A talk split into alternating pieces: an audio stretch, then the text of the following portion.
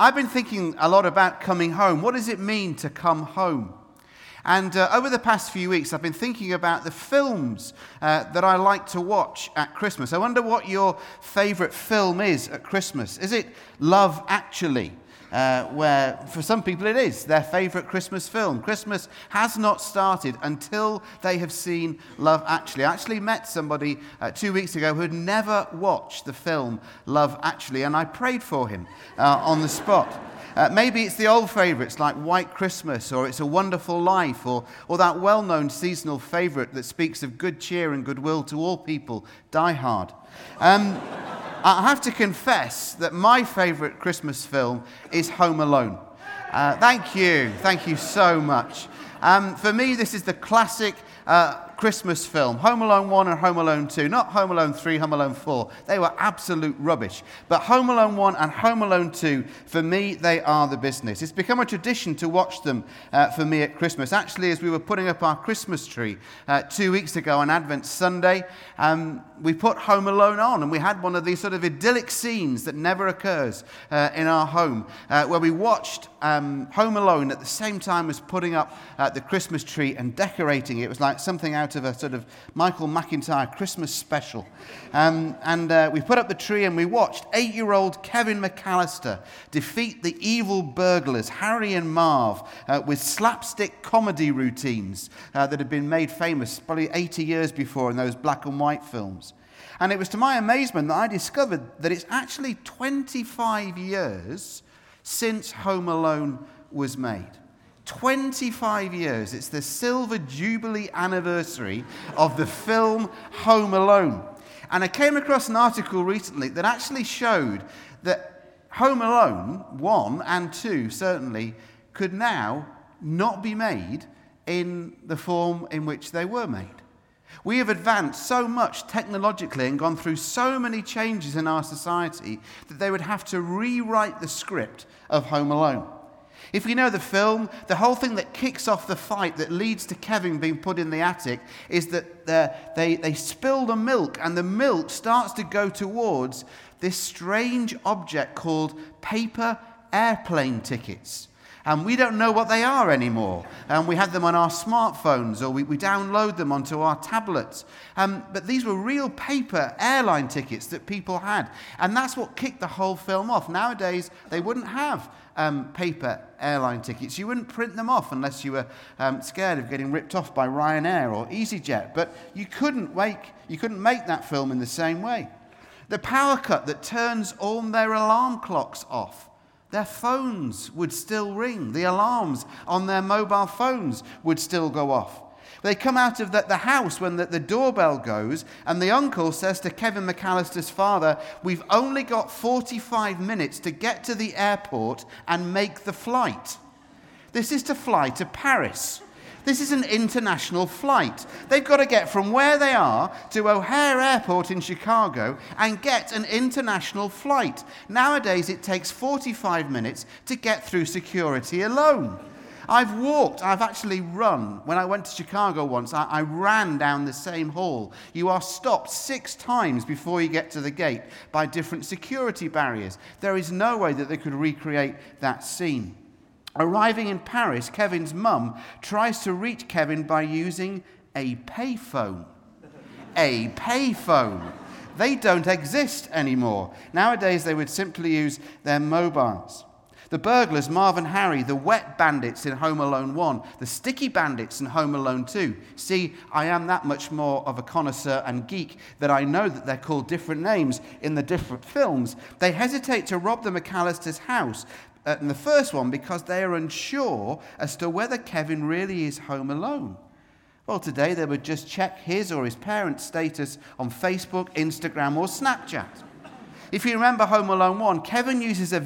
Remember, that, okay, if you're under the age of 15, turn to somebody who will help explain this term to you. Kevin uses a VHS video. And he, he plays a film backwards and forwards to scare the burglars and also to scare the pizza delivery boy. Nowadays, he would simply um, order the pizza on Hungryhouse or Deliveroo, and he'd be using his Netflix account or a YouTube clip. He goes out to a grocery store to buy food or a toothbrush. Well, now he would simply order it online, and Amazon Prime would deliver it by drone within the hour. and finally, he get them when the mum phones home and says um, to the police, um, could you go and check that my son is there? She gets the brush off. Can you imagine in today's society, in today's culture, social services would be around within minutes. The parents would be in prison. Kevin would be taken into care. The family would still be separated, but in a different way, and it would not make for a family comedy. but that is how Home Alone would be made today. Old fashioned, outdated, and impossible now to make, or indeed for younger people to understand. My kids say it sounds just like me. but why does the film still hit a nerve? Why does the idea of coming home for Christmas still resonate? My earliest memory as a child is of my grandparents coming up from Sussex to where we live just south of Manchester. And go, I went out with my, my parents and we waited for them to drive underneath um, on the M6 so we could see them. And they came to our house for Christmas. It was the only year that my grandparents came to our house for Christmas. Later that year, um, my, my grandfather died, and my grandma never came to my house again for Christmas. There was just that one time. It's my earliest memory as a child. I was think uh, three or four years of age, but I can still remember it because the idea of a family coming together at Christmas is an incredibly powerful image. Why do we still listen to Jona Lewie singing, I Wish I Was at Home for Christmas? Or Chris Rea singing, Driving Home for Christmas? Why the need for families to reunite at Christmas, even if too much food, too much alcohol, too many late nights, and proximity to relatives that you never see the rest of the year lead to January the 6th being the busiest day of the year for a late? The idea of families coming home for Christmas of course, this year does have extra poignancy. Since we saw this photograph of a small child, their body being found on a beach, somehow over the past three or four months, many of us have, have looked and thought of the idea of home differently. Night by night, we've seen images of people who are far from home, people who are desperate and looking for a home. It's estimated now that there are over 4 million people who have fled Syria to escape civil war, militant Islamic terrorism, and fear. And Christmas this year has an added feature. As we gather to celebrate the birth of a baby 2,000 years ago, a baby born as a refugee, who within days of being born was forced to flee from his home in the Middle East and to travel around the Middle East to escape death and infanticide. Sounds ironically familiar. A friend remarked to me last week that she'd been suddenly struck watching the television programs that week that the fact by this particular fact that the 4 million people who were in refugee camps were not simply refugees. We use terms like that to help us cope. We use terms like the homeless or the young or the old to depersonalize people. When we group them into refugees or the homeless or the young or the old or the elderly or the mentally ill, they somehow become distant and dehumanized. This friend said to me, watching the TV news, she'd suddenly been struck by the fact that these were people people just like her. And indeed, if you've read any of the stories of the people who are fleeing from Syria, from Damascus in particular, they are ordinary people. They're parents and children, they're teachers, they're lawyers, they're engineers, they're university lecturers, they're business people, they're normal people, i.e., they're people like you and they're people like me. They're not refugees. They're people like you. They're people like me who simply happen to live in a different place and can no longer call the place where they live home. And it got me thinking this week what do you lose when you become a refugee? Well, I guess there are many things, and if you haven't become one, then I think it's hard for many of us to fully understand and grasp what it really means to be a refugee. What's it meant for the families who are already living in Edinburgh and Scotland? What does it mean to be transported from Damascus to Glasgow or Edinburgh with perhaps little or no command of the English language, never mind being put in Scotland?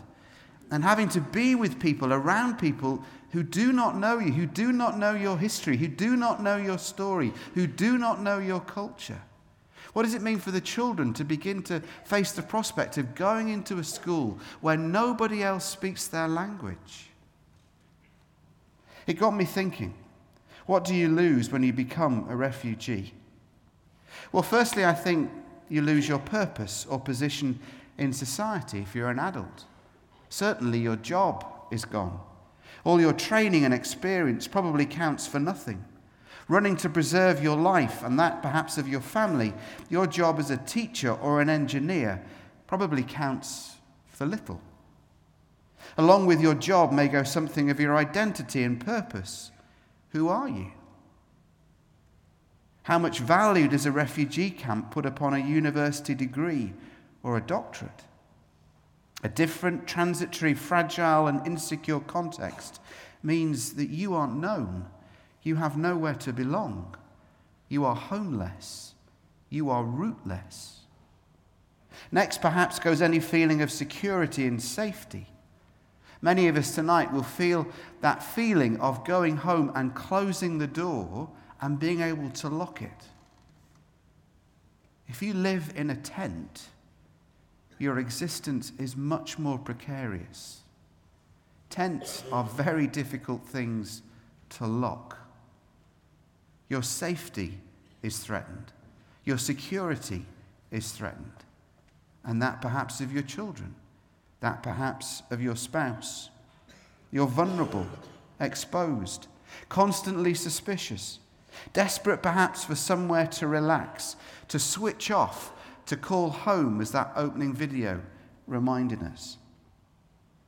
And as I thought about what goes when you become a refugee, and as I thought about Christmas, two things struck me. Firstly, the fact that according to the Christian faith, according to the Bible, spiritually, we, all of us, are refugees. Our true identity as God's children has been lost, obscured, blurred. And as we forget the God who made us to live in relationship with Him, then as human beings, we lose our sense of purpose and identity. Our lost identity as God's children means that our sense of where we came from and where we belong is lost. It's tarnished. It's distorted. And we run frantically to find out who we are and why we matter. So we look to find our identity in, in other things. We look to find our identity perhaps in the things that we achieve our careers, our jobs, our salaries, where we stay. In our society, there's even a new phenomenon called FOMO, F O M O. It's a social anxiety that social anthropologists have identified as having occurred more and more in the last 10 years. FOMO, F O M O, is literally the fear of missing out. It might be a party. It might be the latest film. It might be a special relationship. It might be a friendship with a spouse, a child, a friend, or a grandchild. Or it might be a delicious romantic dinner. And what's happened over the last 10 years is we've always felt it to some degree, but it's got faster and faster and been made worse. Things like Twitter and Facebook and Instagram and Snapchat have just increased this sense of FOMO, the fear of missing out. Everyone else is tweeting what they're doing. Everyone else is Snapchatting that fantastic meal that they've just had, that amazing film that they've just seen. The fact that their life is better than your life and my life. Now, we always suspected that, but now we have it put right in front of us. We're stuck with the reality of our lives Whereas we get every day on our phones or our tablets, through our Twitter feed or whatever, we get the best reels of other people's lives. When, according to one philosopher, actually most people lead lives of quiet desperation. And likewise, if we forget that God made us and made us to live in relationship with Him, then our sense of safety and security is threatened. We desperately try to make ourselves safe in a dangerous world. And we find security in material things, in stuff, in the latest gadgets, like iPads. When the reality is that according to the Bible, if we're living life outside of a relationship with God, then we are truly home alone. We are the most connected generation in history, but we are often the loneliest. I often speak to people, and this is how they describe their lives lost, alone, rootless, searching for value and worth in a culture full of stuff. And no matter how much you achieve, it's never enough. Judd Apatow, one of the world's best producers and directors of films like Bridesmaids, Anchorman, and Superbad, was interviewed last year in Rolling Stone magazine, and he said this about success. He said, Success won't heal you, it doesn't do anything. There's a great distraction in thinking, when I get to the top of that hill, it's all going to be awesome. And then when you get to the top of the hill, you're like, oh, I guess now I'll have to really deal with my problems because that didn't work at all. Somebody once asked J.D. Rockefeller, one of the richest people on this planet, how much is enough money?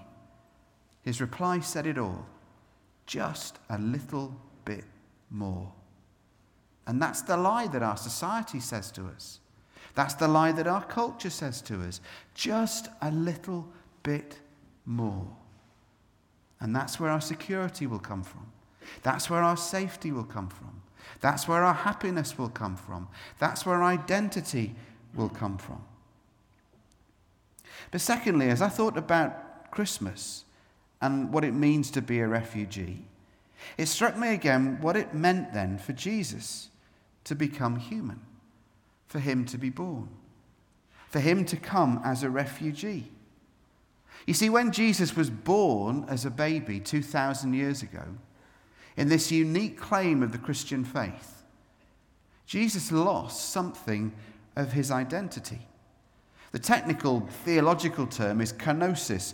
It, it, it, means he literally emptied himself of his glory, of his identity in becoming human, in being born as a baby, a fragile, vulnerable, helpless baby, in an obscure backwater of the Roman Empire, in a small town outside the capital, in a place that was literally off the map as far as the ancient world was concerned, God became a refugee. And as God was born and became a refugee, something of his identity and purpose was lost too the Son, through whom all things were created, became a creature. And people were constantly coming up to him and saying, Who are you? Who are you? Who are you? As people saw the things that Jesus did, as people heard the things that Jesus said, they asked each other, Who is this man? Who is this man? People would come up to Jesus and say, Who are you? Whether it was the high priests, whether it was his followers, whether it was the common people of the day, they would come to Jesus and say, Who are you? There is something about you that we just don't get. Jesus had never had to answer that question before. Because in eternity, at the right hand of God the Father, it was very clear who Jesus was. But in becoming a refugee, he lost something of his identity. He lost something of his status. He lost something of his position. He certainly lost something of his safety and security, leaving eternity and entering into time and space, becoming a fetus, a baby, a toddler, a child, a teenager, a young adult, and then dying, age 33. And the question has to be why? Why did God do that? Very simply, God did that to bring you and me home. God left his home in order to bring you and I and every single human being who has ever existed home, back into a relationship with him. Whether we feel close to him or whether we feel far away from him. That's why Jesus was born. That's why Jesus lived. That's why Jesus died.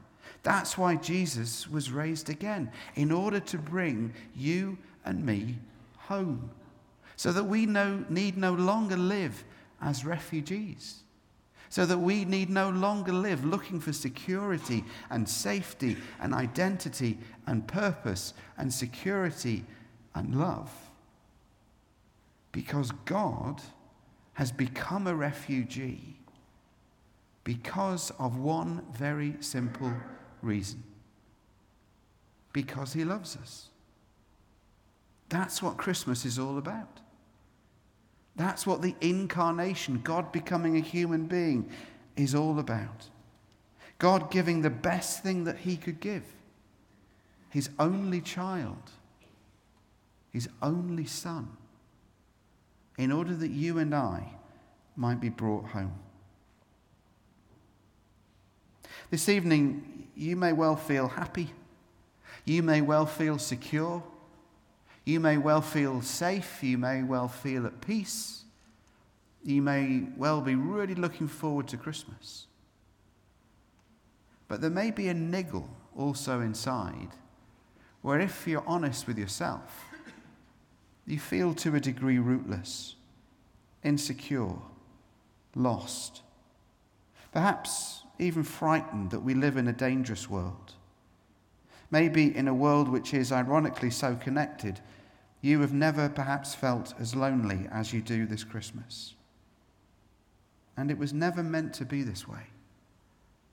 God became homeless in order to bring us home. He became a refugee in order that we might not live home alone that we might live life in relationship with Him, knowing that ultimately He Himself is our home, that He loves us unconditionally, not because we're good or bad, not because we're nasty or nice, but simply because of who He is. And that's the offer of Christmas. That God offers you security and safety and peace and identity and purpose and hope. Not the promise that life will be a bed of roses, not the promise that nothing ever will go wrong again in your life, but that maybe, perhaps especially, when things get difficult. God's peace, God's love, God's hope, God's joy, God's security are there as resources for us to give us the strength to go through those tough times. Jesus entered fully into the human existence. Jesus, who's been called God's selfie. If you want to know what God is like, Jesus said, simply look at me. The question this Christmas is whether you have the courage to begin that journey home is whether you have the courage and the honesty to say, That's me. I feel rootless. I feel lost. I try to fill my life with lots of stuff, but it just hasn't worked. And I think it probably never will. But I'm willing to begin to live life on God's terms. I'm beginning to begin that journey home. If that's you tonight, then Rich or myself or anybody who's been involved in up here at the front, we'd love to talk with you. We'd love to give you the chance perhaps to go on a course. We call it the Alpha Course. Millions of people around the world have done it, where over 10, 11 weeks you can just begin to explore what it means to come home, to explore who Jesus is, to ask that fundamental question Who is this man? And then to see whether it might actually work and make a difference in your life. Let's pray together.